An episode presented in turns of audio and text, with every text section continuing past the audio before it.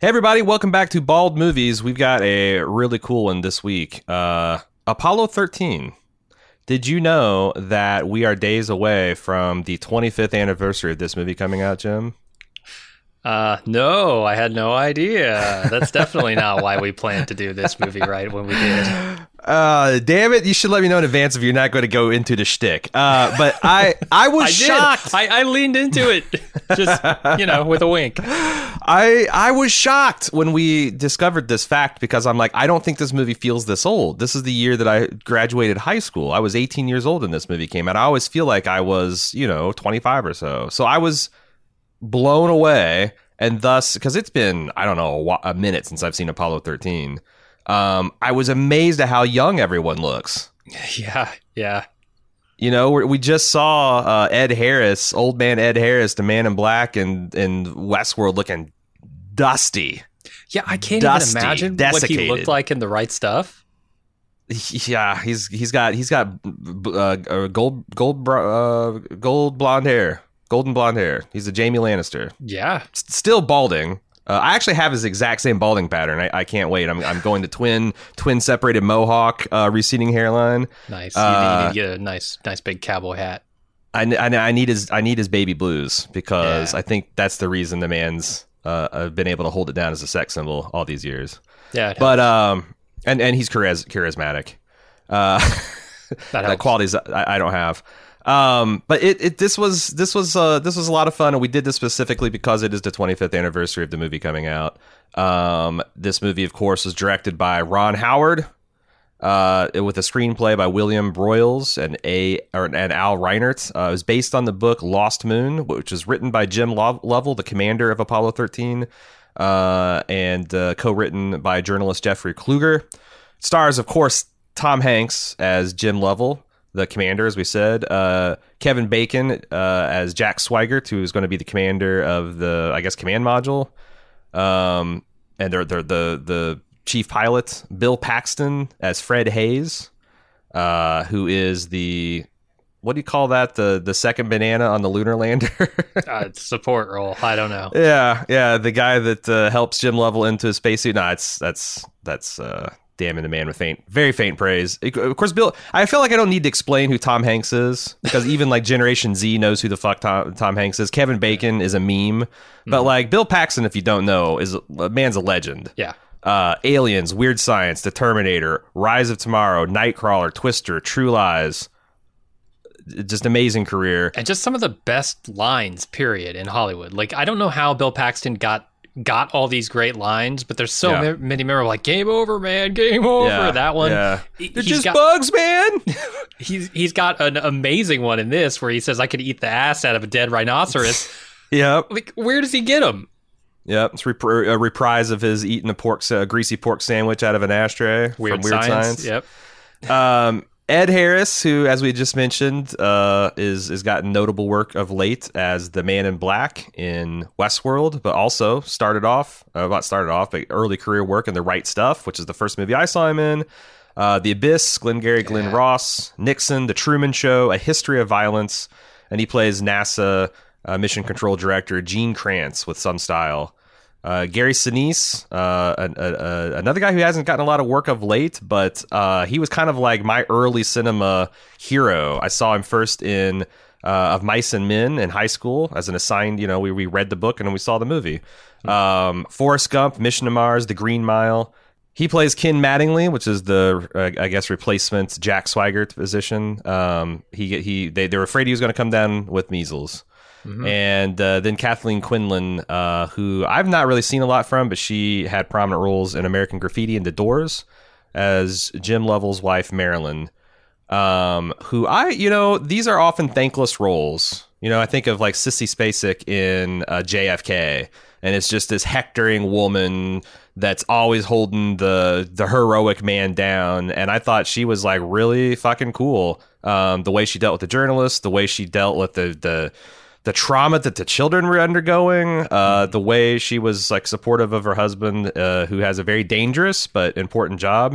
Um, I don't know. I, I thought it was a as a pretty nice portrayal of of a pretty positive relationship. Yeah, that conflict between you know excitement and worry uh, she portrayed that really well.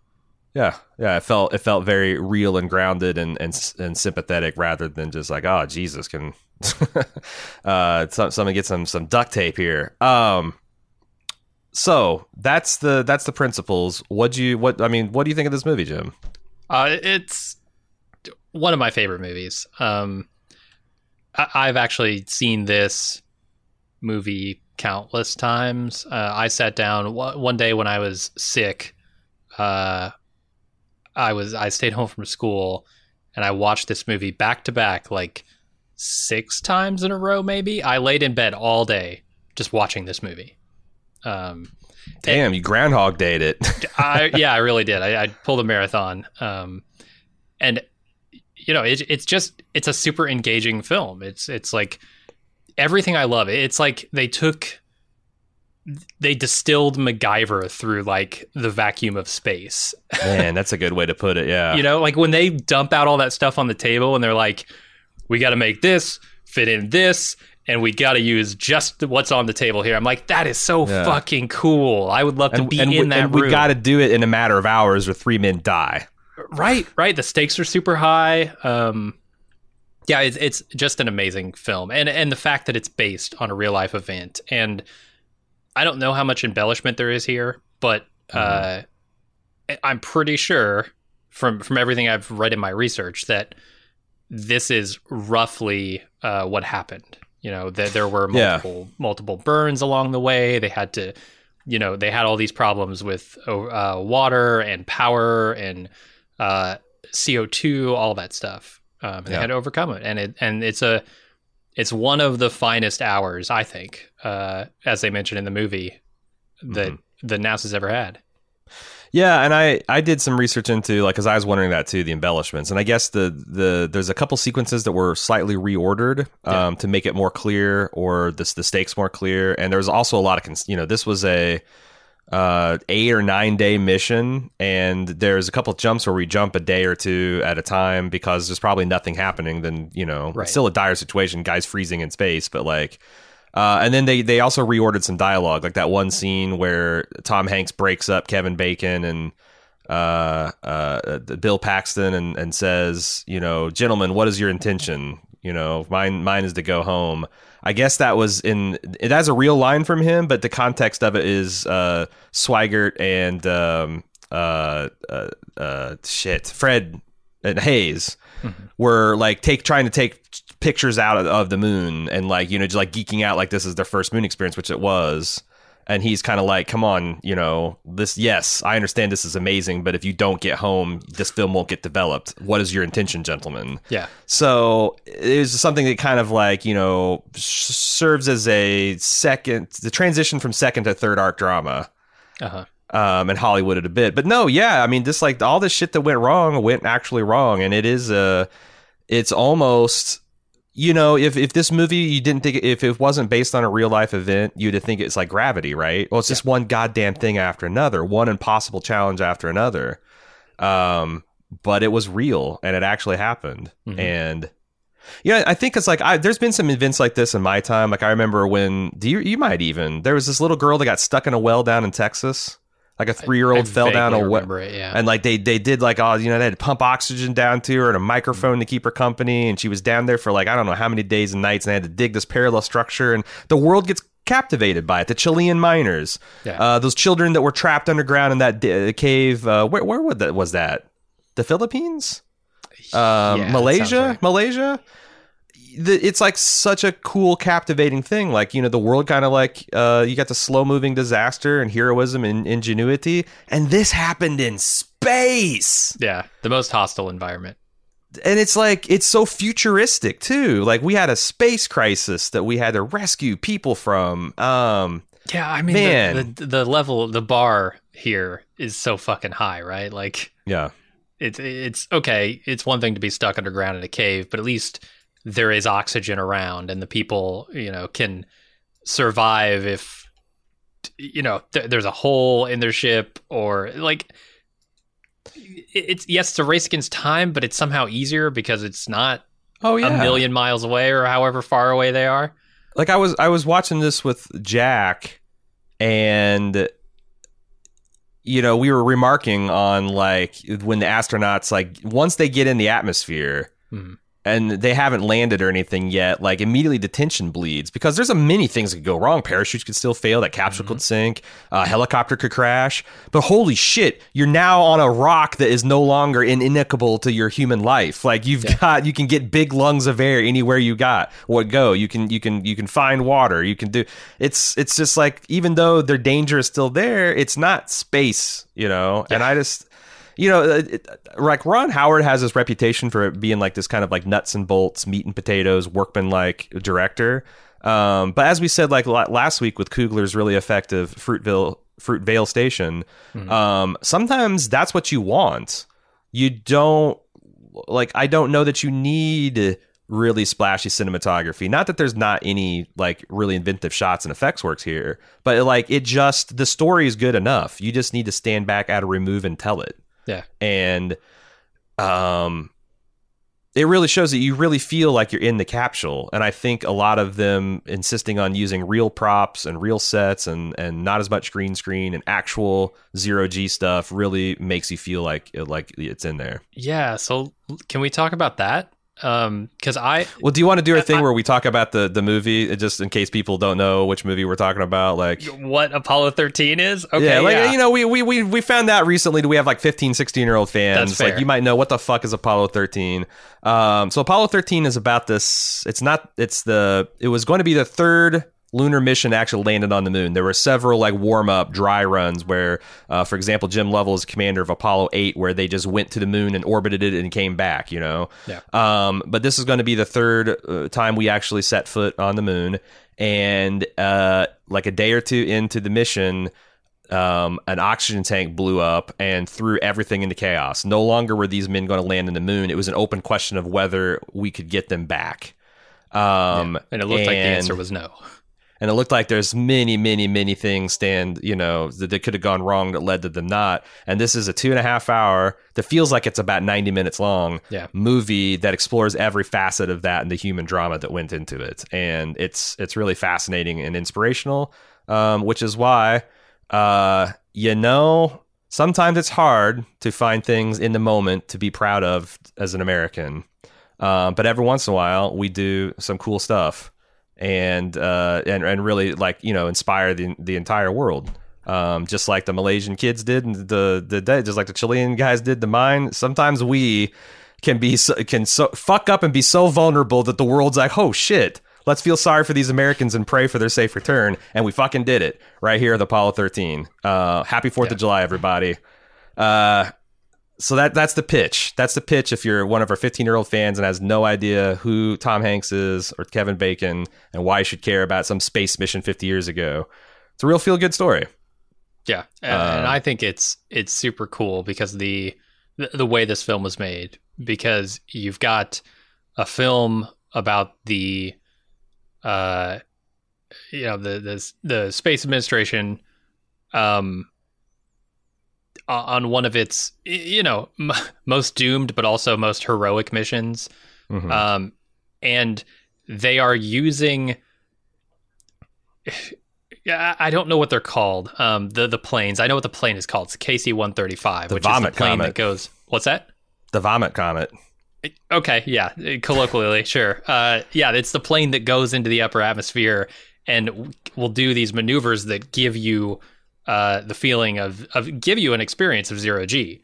Uh, Yeah, it just goes in multiple like parabolic arcs. So like on the top Right. of the arc, you're experiencing zero G, and and and then when you get to the bottom of the arc, you're experiencing like three or four G as it's pulling up. But like you get that, what is it like fifteen to thirty seconds of weightlessness? Yeah, it's about 25 seconds. And so when you're seeing shots of, of Tom Hanks and Kevin Bacon and Bill Paxton floating around this capsule and this limb, th- that's really zero G filming. Um, they they filmed this th- those key scenes in 25 second increments on board an airplane that was doing these parabolic zero G maneuvers. It's actually kind of mind blowing that this film is as good as it is, given that they had to shoot it in those small chunks. And you can tell, like, Yeah, the the, editing is fast and furious in Oh, yeah. those scenes. Um, You know, Mhm. they're cutting back and forth, and you it's clearly chopped and screwed to look better than it would in raw film. Uh, Mhm. But man, they do a great job, and it really adds to the effect. Like, I I never stopped and thought about how they got those effects when I was younger. Uh, When I was watching it this time, I was like, how the fuck did they get them spinning around through this narrow passageway? Were they on wires and some intricate or system? or the thing that's like super hard even for CGI now is like the time where like Kevin Bacon was squeezing the orange juice and it like he's splashing against his arm and forming into a ball that he then sucked in like that's Uh-huh. very hard to do convincingly with special effects. yeah, convincingly. But if you rent the Vomit Comet and you you, you can get that taken for 20 seconds, then you're gold. It- it's Um, kind of amazing. Yeah, I, I'm I'm shocked that this film ever actually got made. You know, it's got a, bid- a budget of 52 million. I got to think that NASA probably kicked in 10 for free because It would be good there's no way that they were able to do the hundreds of probably flights it would take to get all those scenes. Maybe maybe I'm maybe just Ron Howard's that fucking efficient. Like he only needed 10 to 15 flights, Yeah. but I'm thinking like that Kevin Bacon thing where he's spraying orange juice all over himself and um, Bill Paxton that's every time you you have to reset that every fucking time, Uh-huh. right? Because the orange juice is going just fucking everywhere. Right, you need Uh, like some kind of vacuum uh, to get that stuff, or I guess no, you wait until you get to the three four G maneuver and then you mop it up. yeah. uh, Um, but but, but yeah, I- I- it's it's amazing. It's amazing. and I wanted to say that like you were talking about the technical limitations about how you have to like shoot those in small increments and confined tight spaces. But Yeah. like I also think that's one of the things that makes you feel like you're in the capsule. You Uh, absolutely. it- if you go like uh, me and uh, Jack just went this winter, right before everything fucked up, uh, you know, it was in January or February. We went to the Apollo mission uh, exhibit at the Cincinnati Museum of uh, Natural History. It's a traveling exhibit, and it was our it was like the last couple weeks to see it. And every time I see one of those capsules, uh, and you we saw the the actual command uh, uh, module from Apollo 11. Every time I see one of those, I think, Jesus Christ, this is such a tiny area yeah, for two people So- to be in. Yeah, and and it feels like a really cramped like they say it's like three phone booths worth of like a, a- a spare space and it feels like that and the camera's in there too and i just feel like that really felt like you were almost watching documentary footage and, Yeah. and they do a lot of adding like grain and effects and stuff to make it feel like it's like a contemporary thing but like i just think those limitations make the movie what it is because if you double the budget and do it all cg or with harnesses and stuff you know Yeah. the, the expanse does a pretty good job but you can tell Oh, it's yeah. people faking yeah absolutely. Um, yeah, and, and there's so much of it too. Like they talk about how oh we shot key scenes in that airplane, and I'm thinking when you're talking key scenes in this movie, you're talking like fifty percent of the movie Mhm. was shot in that in, in those capsules. Like yeah it, it's amazing to me that that the amount of effort that had to have gone into that. Yeah recreating that stuff and they they i the other thing is i guess not nasa offered them mission control but how uh, ron howard wanted i almost said howard johnson hojo said no We could do it in our conference room. God damn it! Yeah, there's going to be orange sorbet. Uh, it's going to have a blue and orange. No, I I think that the, he made the decision to recreate it. Um, and I guess some of the NASA guys that they got, got on for advisor, like when they were ending their day on the set, they would like instinctively go for an elevator shaft from where they know it was a mission control. And I was like, oh shit, that's right, we're on the ground floor. This isn't really mission control because I guess the uh-huh. real mission control is like up three sta- flights or something. Hmm. So and and I just like again I can't believe this got made by for fifty million bucks. Of course, Yeah. it was. You're gonna have to start doing economic adjustments for this, man, because 25 years ago, like that 50 million wasn't 50 million exactly. But I mean, but Tom Hanks was making twenty of that, so like I wonder because I guess one of the reasons they that they they went after um, John Travolta and uh, who's the uh, Nicolas Cage. No, who's the who's the Waterworld guy? Uh, oh yeah, uh, Dancing with Buffaloes. Costner, Kevin Costner. Kevin Costner. They went after him first, um, those two guys first. And I guess Tom Hanks won because he is genuinely passionate about three subjects typewriters, Mm-hmm. World War II, and the fucking space program. He has Yeah. spent countless millions of his own dollars on, well, I don't know about the typewriter stuff, but probably. Countless millions on his own stuff. Like, have you actually seen From the Earth to the Moon, the HBO series? Oh, I've got the box set, man. Do you want to borrow it sometime? I should, it's yeah. essentially 14 hours of this. Ah, that sounds awesome. the, Yeah, from like like like from you know the Apollo one on, and well, that's another one. Like I forgot how what a like a bummer minor chord note this movie begins on. It starts with the Apollo one fire, the Yeah. You know the the dis, like formative disaster of, of NASA where we Yeah, I burnt mean- up The, you don't want your first mission to go up in flames, literally. literally. Yeah, yeah, and, and kill some famed astronauts like Gus Yeah. Grissom. What was he like? First man in space, first American in space, or something like that. I I- think I he's know. either the first in space or the first to complete an orbit. I can't remember Okay. which one. But yeah, he's like our he was our Yuri Gagarin, and we burnt that man on a launch pad Yeah, with a bunch of shoddy testing, uh, our uh, engineering, uh, rushed compromises to get this like ten year plan done. And uh, you know, one of the man that one of the men that turned this around was Gene Kranz. Like he gave this famous like speech in front of NASA where he said, you know, mission control is going to be defined by our toughness and our competency. And part of our toughness is we're going to stand up when you know people are trying to rush us and cut corners and you know um and and Gene Kranz is the guy played by Ed Harris in this film. Yes, the guy wearing the the white the the white mission vest. Yeah. Um, so I, I I don't know. It's I'm a I'm completely in the tank for this film. I thought it was amazing when I first saw it. I've seen it probably ten times. It was a really fun experience watching it with my 13 year old. Um, and because I know he's super into space and he's familiar with this story. Um, but he just like was it's it's rare to watch something this long with him with him without him trying to fidget with his phone and stuff. And he was just like sucked in from like literally minute one. Because they started with the apollo fire which is something i think he wrote a report on last year. Huh. and I, I the other thing is you know how we were talking about um you know last week uh with oscar uh, the fruitvale station um, how we were like even knowing that we knew that the the this movie ended in his death, we were rooting for him. Yeah. This movie also gets me like nervous for Tom Hanks and Jim Lovell and everybody, even though I know they're going to be fine. How could it Like- not, though? because there's like many questions, many points in this film I kept on questioning like what it would be like.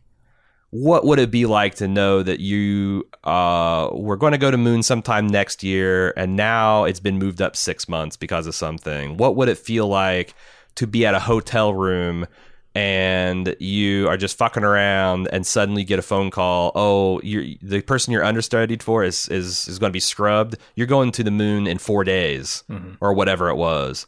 Uh, what it must be like to be the guy who's not sick at all and is get scrubbed from a moon mission. Yeah. Um, and and, like, I mean you know- the irony of it, right? That he's stuck, uh, Mattingly's stuck on the ground, and uh, Haise is up there, you know, on death's door with 104 degree fever, all that stuff. yeah, yeah, yeah, yeah. Um, which I can I ask you something? Yeah. I've seen this movie a bunch of times. I've always taken it like uh, as a joke what Haise said about uh, Swigert giving him an STD from the tube, but like, is was that was that legit? I thought, I think it's a joke. But it could like I'm I think that checks out. Like I think you probably could spread a sexually transmitted disease if you shared penis tubes. Yeah, Because probably. that's that's essentially how it spreads, right? Ish, uh, You get your Yeah. P tubes and your V your, your your V tubes, and they start inserting them and put them in different combinations, and the the bugs just hit your ride. it's true. So I don't know. I don't know if you can get from a toilet seat, like you know, but from a penis tube, yeah, Yeah. maybe. Um, There's a lot of uh, like like you talked about um uh, you know some of the like the I guess inauspicious uh intro to this movie with the fire Mm, of mhm. Apollo 1 and uh that that continues for a good like 40 minutes or something in this movie. I I don't know when is the point like what's the time uh code when they finally get on this mission, but it takes a while Oh and the entire time they're hitting you with thing after thing like haha lucky lucky number 13 mission huh Mhm. uh the, the wife drops her ring down the drain like there's right.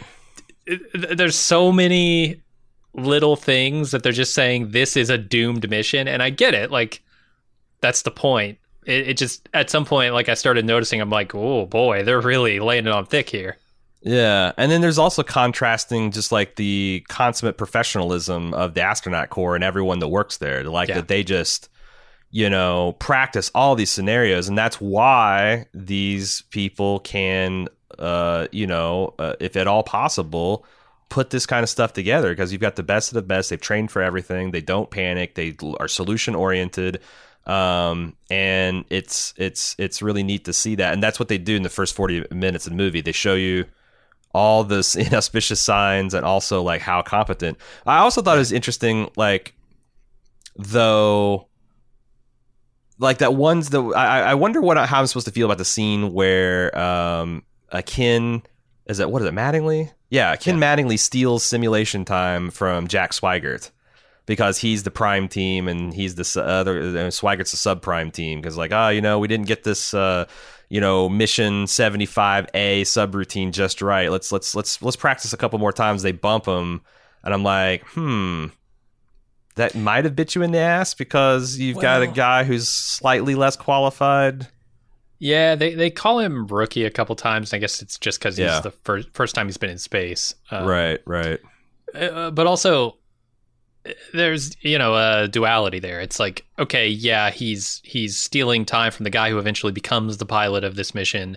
but Mhm. also it, there's a story that Tom Hanks tells on the news in an interview previously about this Ah. this algae right that guided him home he just got fucking lucky that his cockpit blacked out uh, and he was able to see that algae Th- there there's a I mean his his algae in this mission is that Ken Mattingly got bumped from the mission even though he wasn't sick, right? It's like it's this bit of luck that put him in the position to bring them home safely because Ken Mattingly, as portrayed by the film, I, I'm not sure if this is true or if there were a bunch of engineers that figured this, you know, amperage problem out. Mhm. Um, but Ken Mattingly in the movie is the guy who cracked the solution to getting their computers back online to bring them home safely. If he was on the ship, he wouldn't have had access to be able to do that stuff. Right. And you know, like the reason he's able to help them is his utter mastery of the systems and the ships. Yeah. Um and So there is like, I- yeah, a little bit of, you know, misfortune and fortune tied together there. right, right. Um man, I just what where do you want to go from here? Can we talk Uh, about some of the actors in this? Because like everybody, Yeah. everybody who's everybody is in this movie. Like Mhm. the, the you can stick with the top four and say, okay, those are some of the biggest actors of that Right. generation. Um, I, I I don't know how, but like s- Ed Harris has had like stealthily one of the best careers. Like he's he's high profile, but I never think of him as being like the world's biggest movie star. And yet, when I think of all the movies I love, Ed Harris pops up in a, a unreasonable amount of those. He's sneaky A-list. He absolutely is, as much as Tom Hanks is. Um, yeah. But yeah, you got those two guys. Like You Gary Oldman's another one, sneaky A-list, man. Right. Like you're like you don't think of them as being uh, but then like, oh Jesus, look at all the stuff they're in. absolutely, um, and certainly people you know of, of my generation are Mhm. are very much familiar with Ed Harris's work.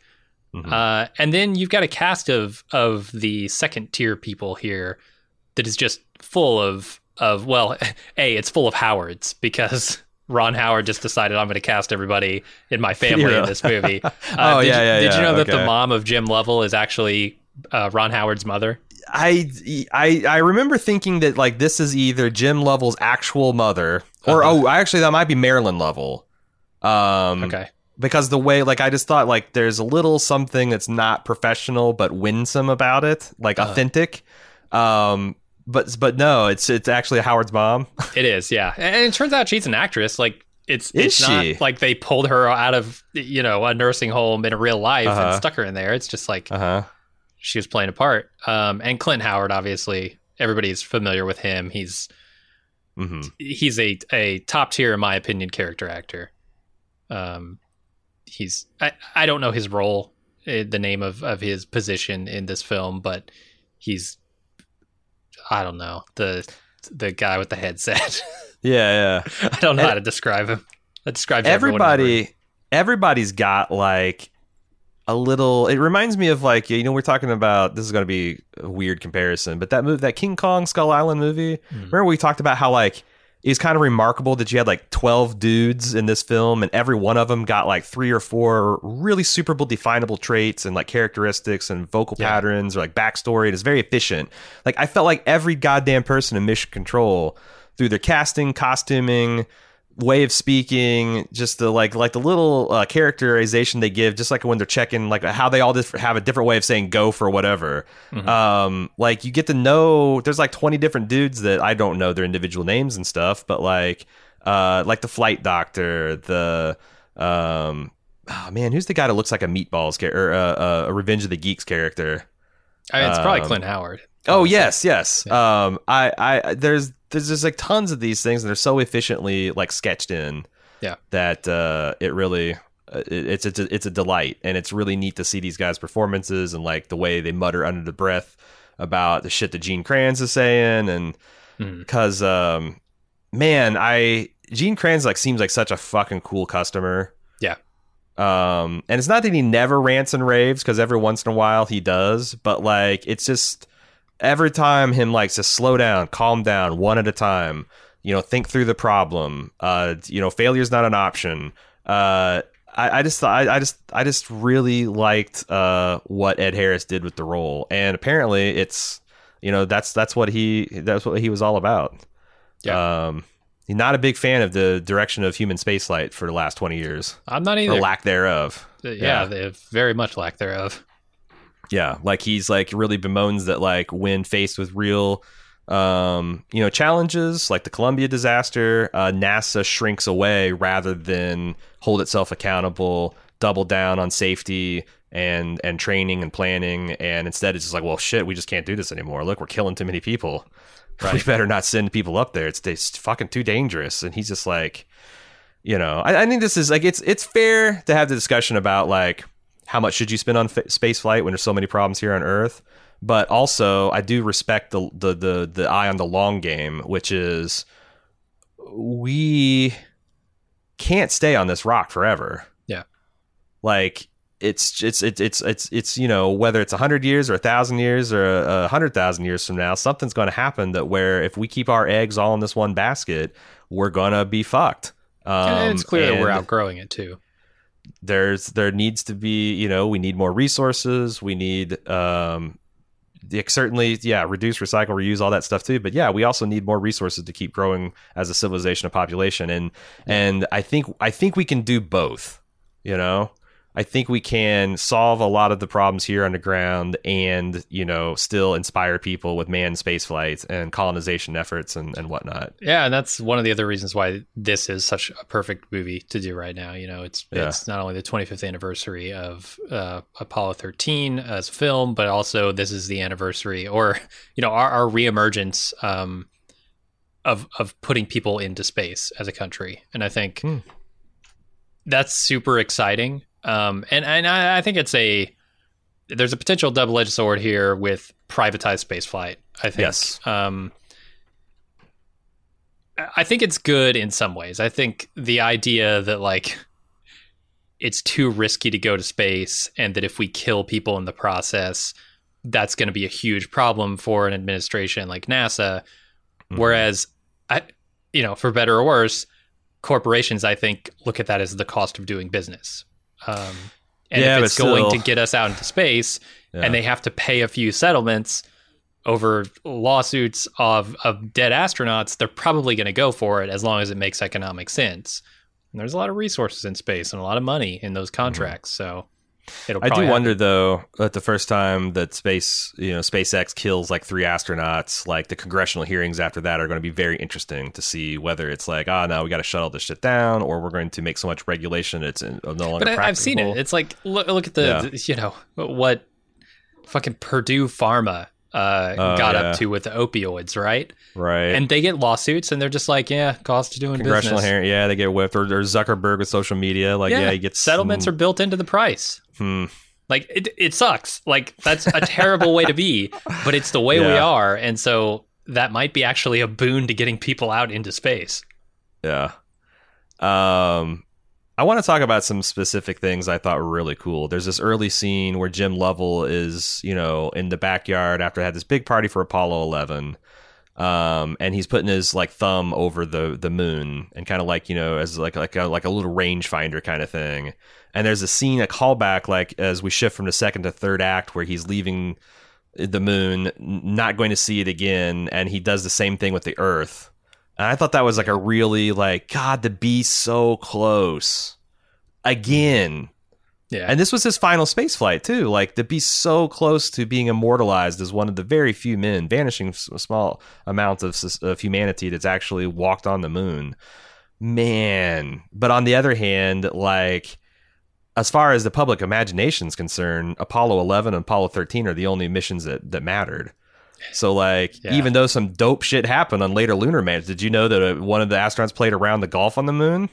Fuck yeah, he did. Brought his nine iron and a few golf balls and took a fucking t- took a couple, I'm sure, two thousand meter drives out there say, on the lunar mares. Like and the holes uh, up there are pretty easy to hit. got him, got him, got just got on film. Look it up. Uh, there's some really cool stuff happen, but like you know, nobody gives a shit because America itself. Like I thought that was an in, insane statement that the networks, no, all four of the networks at the time, wasn't going to cover humans going to the moon just a third time. Third human, the, the humans went to the moon because they made it seem so boring, and I'm like. How how how was that ever boring? Like maybe Apollo 12 just did a really rotten in-flight uh, uh, camera thing. I don't know, but like these Uh-huh. dudes were having fun It's playing like the Star Wars music. holiday special up there on on, the, on twelve. Yeah, it was just lumpy watching Wookiee porn, and you know, there's no translations of the roaring and growling. Ah, yeah, I just what I don't know is that I just don't know. I I always, often wonder like, is that was that actually true? Um, that that like the Americans just didn't care about space travel that quickly, like a year and a half into this process, and we're like we landed on the moon, it was amazing, and I don't know. Uh, I'm not sure either, but it seems plausible. It's a shame. Yeah. It's a shame. And I- this stuff. I, I love the moment that it leads to with the wife when they try and put the transmitter on her lawn, right. and she's like, "Oh, "Well, they didn't care when we were going to land on the moon, and now it's extra fucking boring because we're not landing on the moon. They can Mhm. fuck off." Like, I- Mhm. yeah, that, so yeah. good. And you know, they again like fuck the media both ways because they didn't give a shit about like the successful fun mission to the moon and then they also wanted to like trample on this family and, and interfere with their you know because it's like the public has a right to know how much shit jim lovell's wife is losing. Mhm. what does his kid think? What does his daughters think? Are they crying? Let's see their red puffy eyes. The public has a right to ru-. man fuck all of that. That's not news. That's not journalism. That's you know what? That's that's the, that's a journalistic equivalent of fucking ripping and rolling corner boys in baltimore like that's the easy fucking work you guys are doing to put off the really hard work of journalism. Yeah, So suck suck a journalistic dick and then put it down and go do some real journalism. Anyway, uh, we're talking about Apollo 13, I think. Mhm. Uh, I, so I want to talk about like this. Just I thought they they really sold those moments, and they had like a, like, an elaborate like fantasy sequence of Jim Lovell imagining him being on the moon. I thought that stuff was really cool. I was also surprised at how much really funny humor like the Jim Lovell constantly worrying about him, or, or like after after he's had this like fights with the crew, and he's like, "Are we on VOX?" Uh, Yeah, because yeah. of the previous time where he was getting pissy with Mission Control, not knowing that he was on open mic, uh, and like there's a little bit of that like bosom buddies, uh, bachelor party, Tom Hanks, the you know that that that that comic energy coming through. Yep. Um, I the steely eyed missile man quote comes from this movie that later like becomes part of the Martian. I thought yeah, that was really fucking cool because it wasn't just like a really neat quote um, and a really awesome line, but it analogizes the situation with uh, you know Matt Damon, whatever his character is on the Mars with the Apollo 13 rescue Yeah. mission. Like you're a steely-eyed missile man. I thought that was really fucking cool, and it's been it's been since I've seen The Martian and read The Martian since I've seen this movie, so I didn't I didn't I didn't make that connection. Well, I think it's a I think it's a real life quote, but I can't remember who said it. Um, yeah, I, I know I looked it up for the Martian podcast, but Hmm. I don't remember. Uh, yeah, no. Uh, I just thought it was that that was that made me smile. Um, I really liked Jim Lovell's mom. You know, when she asked the the kids whether they're scared or not, and she's like, "You should relax, because if they could invent a washing machine that could fly, my Jimmy could land it." I thought that was that was really cool. Yeah, eating um, the ass out of a dead rhinoceros is fantastic. That's a great line and and excellently delivered by Bill Paxton, R.I.P. I, I also like the the Grumman uh, engine like LEM Yeah. motor guy constantly like I, I you know we're not uh wait this thing's designed to get you off the moon it's not designed to get you like like just constantly and then the second it works he's like how about that like you know again that's a it. character yeah. Yeah. how about that LEM I love it I love that guy Okay, I, I'm glad you said the word LEM. Uh, uh huh can, can you explain to me? Okay, um, so Swigert is is on this mission as a pilot, right? uh huh Um, and he is kind of. It seems like he's in control of the command uh, module, module yeah but there's a separate module here that's the LEM, which is what they're actually going to use to go down onto the moon. uh huh Why does he never pilot that? Is he not trained on that?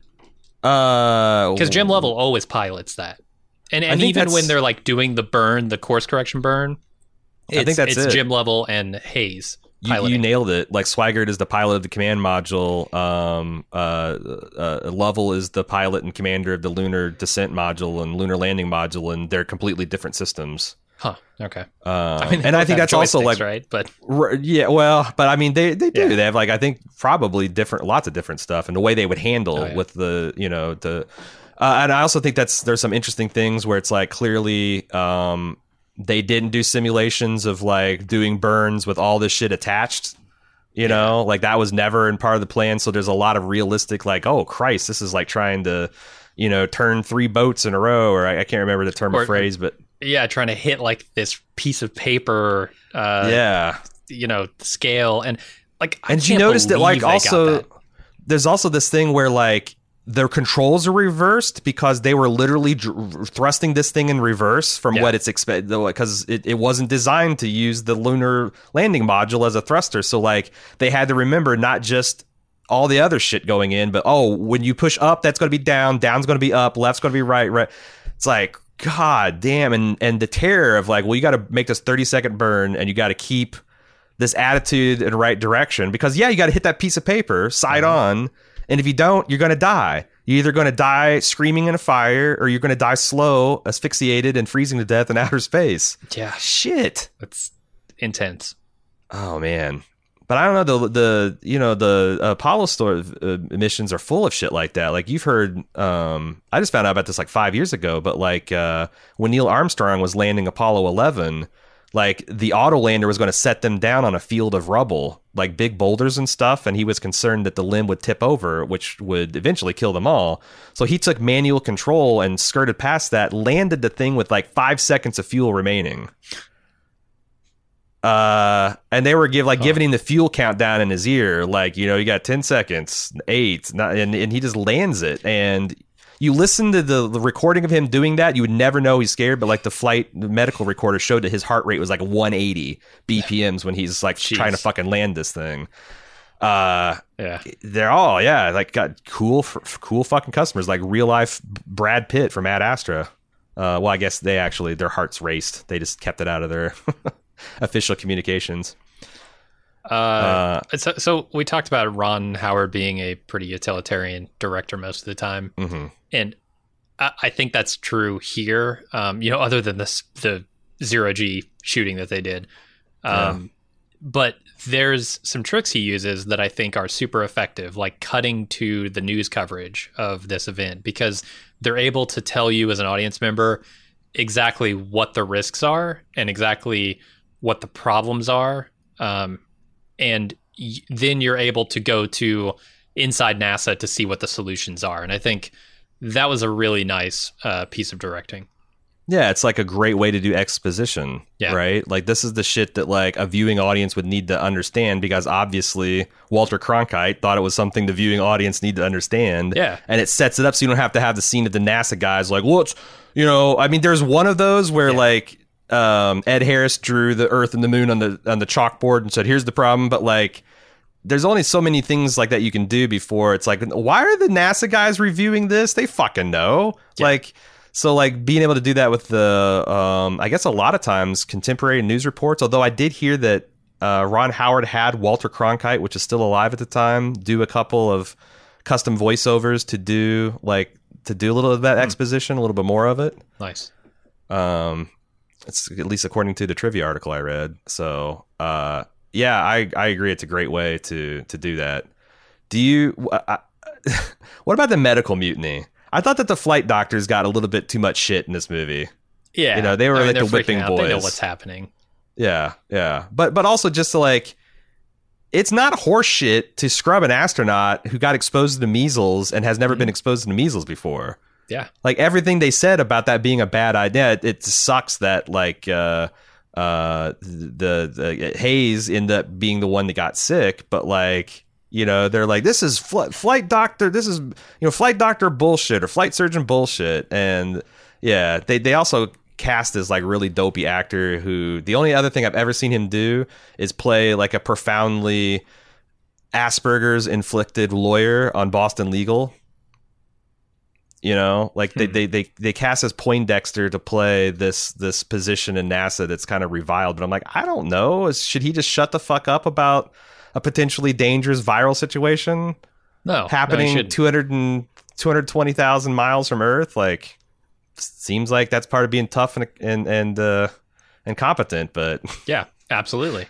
you you need you need a villain, I guess, for the astronauts to rage against. Yeah, yeah. I don't know. Gravity made space the villain. We Yeah. couldn't do that here. Yeah. but uh, I do, yeah, I do, I do like how they just like you know find it's like you know what, we're not doing well up here. We're not sleeping. Our heart rates are erratic. Fuck you. Just rip it off. Yeah. Tired of hearing about it. Yeah, well, I mean, they're either going to die or they're not, right? It's it's Yeah. it's not like knowing their heart rate is going to change the scenario here. Right. Um, I also enjoyed speaking of comedy, uh, the portrayal of Jim Lovell's mother being babysat by these two, uh, you know, Neil Armstrong and Buzz Aldrin. Uh, and she clearly doesn't know who either of them are. They're like, "Hey, I'm Neil, and this is Buzz, and uh, we're gonna keep you company while you're watching. You know, we're trying to distract you from uh, watching your son roast to death." And she's like, "Oh, are you boys in the space program too?" And they kind of look at each other like, yeah, these are at the time probably the two most famous Americans uh, outside of like what Muhammad Ali and maybe President Nixon. Yeah. And she has no idea. It's so it's so great. Mhm. Did you know that Jim Lovell played the ship's captain from the recovery ship, the USS Iwo Jima? like the actual Jim Lovell. Yeah.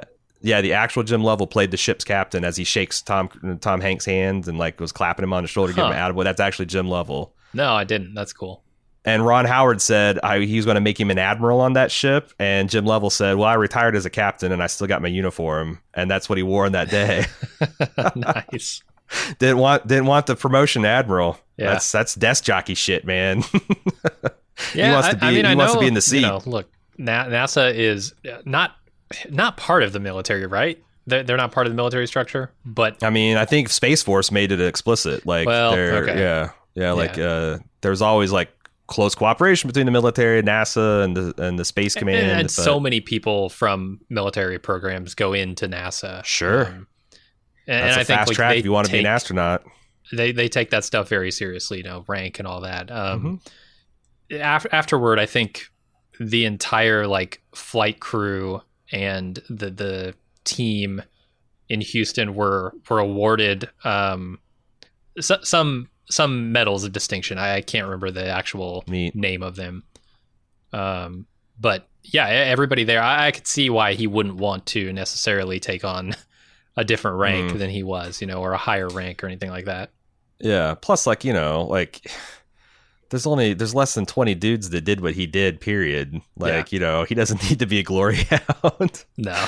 uh um i don't know i don't how much more do you have to say because like the the closing thought i thought this movie and it's kind of depressing because i remember when i watched this movie being somewhat inspired by tom hanks quoting uh some of the final passage in jim lovell's book where he goes i look up in the moon and i wonder when will we be going back and who will it be Yeah. and I, you know, there's a lot of talk in the early days of the Bush administration about reviving a moon plan. And I was only against it in so much as I thought we should be going to Mars Mhm. instead of like going back to the moon.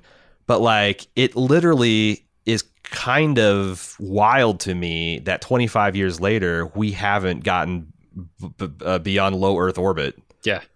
You know, like we got the space station and we're we got a permanent camp campsite for humanity uh, outside of the Earth's not even outside the Earth's atmosphere. Mhm. Uh, and that's cool. That's cool and all. But I'm just kind of shocked that we've had this technology. We've had the technology to explore quite a bit of the solar system, and we have done. To be fair, we've sent, you know, and there's their argument that like you get more science for your buck by sending robots and probes, and and I certainly have been thrilled with all the shit we've done with the Martian uh, rovers and whatnot. But like, damn, you really can't beat the wonder of actual explorers going and landing on alien worlds and taking pictures and leaving footprints and and coming back to tell their tale or staying there and starting a new branch of the human civilization. That's like yeah. you know, and um I don't know. There's a there's there's a lot that could be said with uh, to, to go with this. I'm trying to keep everything like super positive other than for fucking journalists. Uh, well, I, I guess yeah. When I when I saw this movie the first, I don't know, 10, 15 times. Mm-hmm. Uh, I was not nearly as jaded as I am now, and I didn't know as much about like the space race and mm-hmm. all that stuff. Um, how eh, there's a line in this movie where they say, you know, it, it wasn't a miracle. We just decided to go, and yeah. the reasons around deciding to go are shitty. Like, oh, we just want we want something to boast about over mm-hmm. the Russians, essentially. Mm-hmm. Um, you know, maybe economically we want to hurt them, something like that. But the the sentiment is very much true. Like we have a distinct lack of will right now um, for space exploration, and that is unfortunate. And that's one of the good things. Another one of the good things potentially that I see in privatizing this is that that will can be you know tied to something other than just will, because mm-hmm. really, when you're talking about the the government uh, sponsored stuff is really just about whether we want to go do this or not, and essentially whether we like that determination is made by whether we want to rub it in another country's face that we can do it, like right as That's it was in the '60s. So like, I, I'm I'm tentatively optimistic about our yeah. new forays into space and how you know exciting and how driven we'll be to do that stuff. I do, I because I remember I I was really taken with Robert Zubrin's uh, book um, about I God damn I can't remember what it's called. I think it the case for Mars. The case for Mars. Thank you. Um, because he made it a point. It's like you know one of the things that uh, you know because uh, he wasn't considering private space flight. He was doing everything through NASA. And he's like, you know, one of the considerations you got to think on these missions is you have to be able to do something within t- uh, two presidential terms. Yeah because like the way anything works is like you spend probably 90% of your budget in the final 10% of the phase. So anytime you've got like say a president, it's all about space and he gets elected in a second and he, in the, early in his first term he says hey we're going to go to mars and we're going to do it in 15 we're going to do it in 12 years or 15 years he wins a second term election he gets to eight years his opponent looks at this budget and says how much have we spent and we're ha- and, and like and how much we got left to spend and this isn't my project yeah. fucking shit can it. And the private sector can, you know, corporations are immortal and boards of directors can last for as long as they're doing their job. Like that is a strength of it. Mm-hmm. But I do hate that it's a political thing. Like our will to explore is you know like it, it's it i what you said about not being jaded is exactly how i feel because like at one point i thought john kennedy was sincere about hey we're going to do go to the moon and do all these other things not because it's easy but because it's hard yeah. no it's because it's geopolitically advantageous to like you know not allow the russians to get a foothold in the moon and then they might shoot moon rocks at us and you know, if we can fucking land a man on the moon, where can't we land the moon? Where where can't we land a multiple reentry rocket? You know, yeah. nowhere, bitches we own this rock. Like it's it sucks. It sucks. Yeah. That that uh, we have to invent reasons to explore.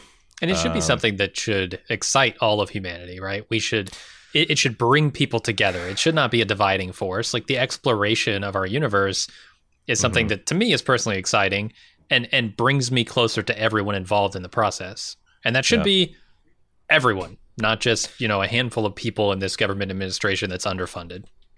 Yeah, and it's um I don't know. It just it, it, it feels like the other thing that missing there is for the political will is you got to take care of people because as long as we have people in our country that are hungry and are improperly yeah. housed, that don't have health care, like it's going to be a losing argument to try to like spend ever more money to get two or three people onto some rock in space. Yeah. Like if we can solve those problems, then like finding the will to like explore and lift our heads up instead of keeping our heads fixed down on the ground gets a hell of a lot easier. Um, and I don't think it's any accident that like you know um, we did all these things in a time where like I don't know. I, let's just leave it at that. I don't like I said, I don't want to turn this into if hey, you know what? Politics, go to swizzbold.com. But but this movie does excite This me. is- um, Yes. you know, in the way that a space program is supposed to excite you. I still, even after seeing it so many times and not having seen it for a very long time, uh, coming back to it, I'm still excited by the same points. Like Mhm. I'm still excited, like I said, with that MacGyver moment when they dump all the shit on the table. I'm still excited when, uh, you know, they hit the the they they try and do their their burn, their course correction burn. I'm still super excited when they finally open those parachutes, right? Or the Mhm. re they reestablish communication. Like those are just heart pumping, just inherently exciting moments uh, in this film, and they still work. This film holds up. I'm. It's, one of my favorite films. It is amazing. My heart is in my throat though. This entire three minutes, and we're just gawking at like wives and sons and daughters and parents and friends worrying about the people they love. You know, Yeah, and, and, I feel that, that worry.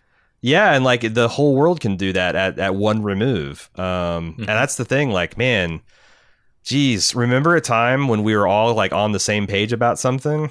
Yeah, yeah. Uh, we, but I don't know, because like I, I don't want this stuff to be a distraction from real problems. I guess is what I'm saying. Mm. Um, but on the other hand, what a great distraction if you need it. Uh, sure.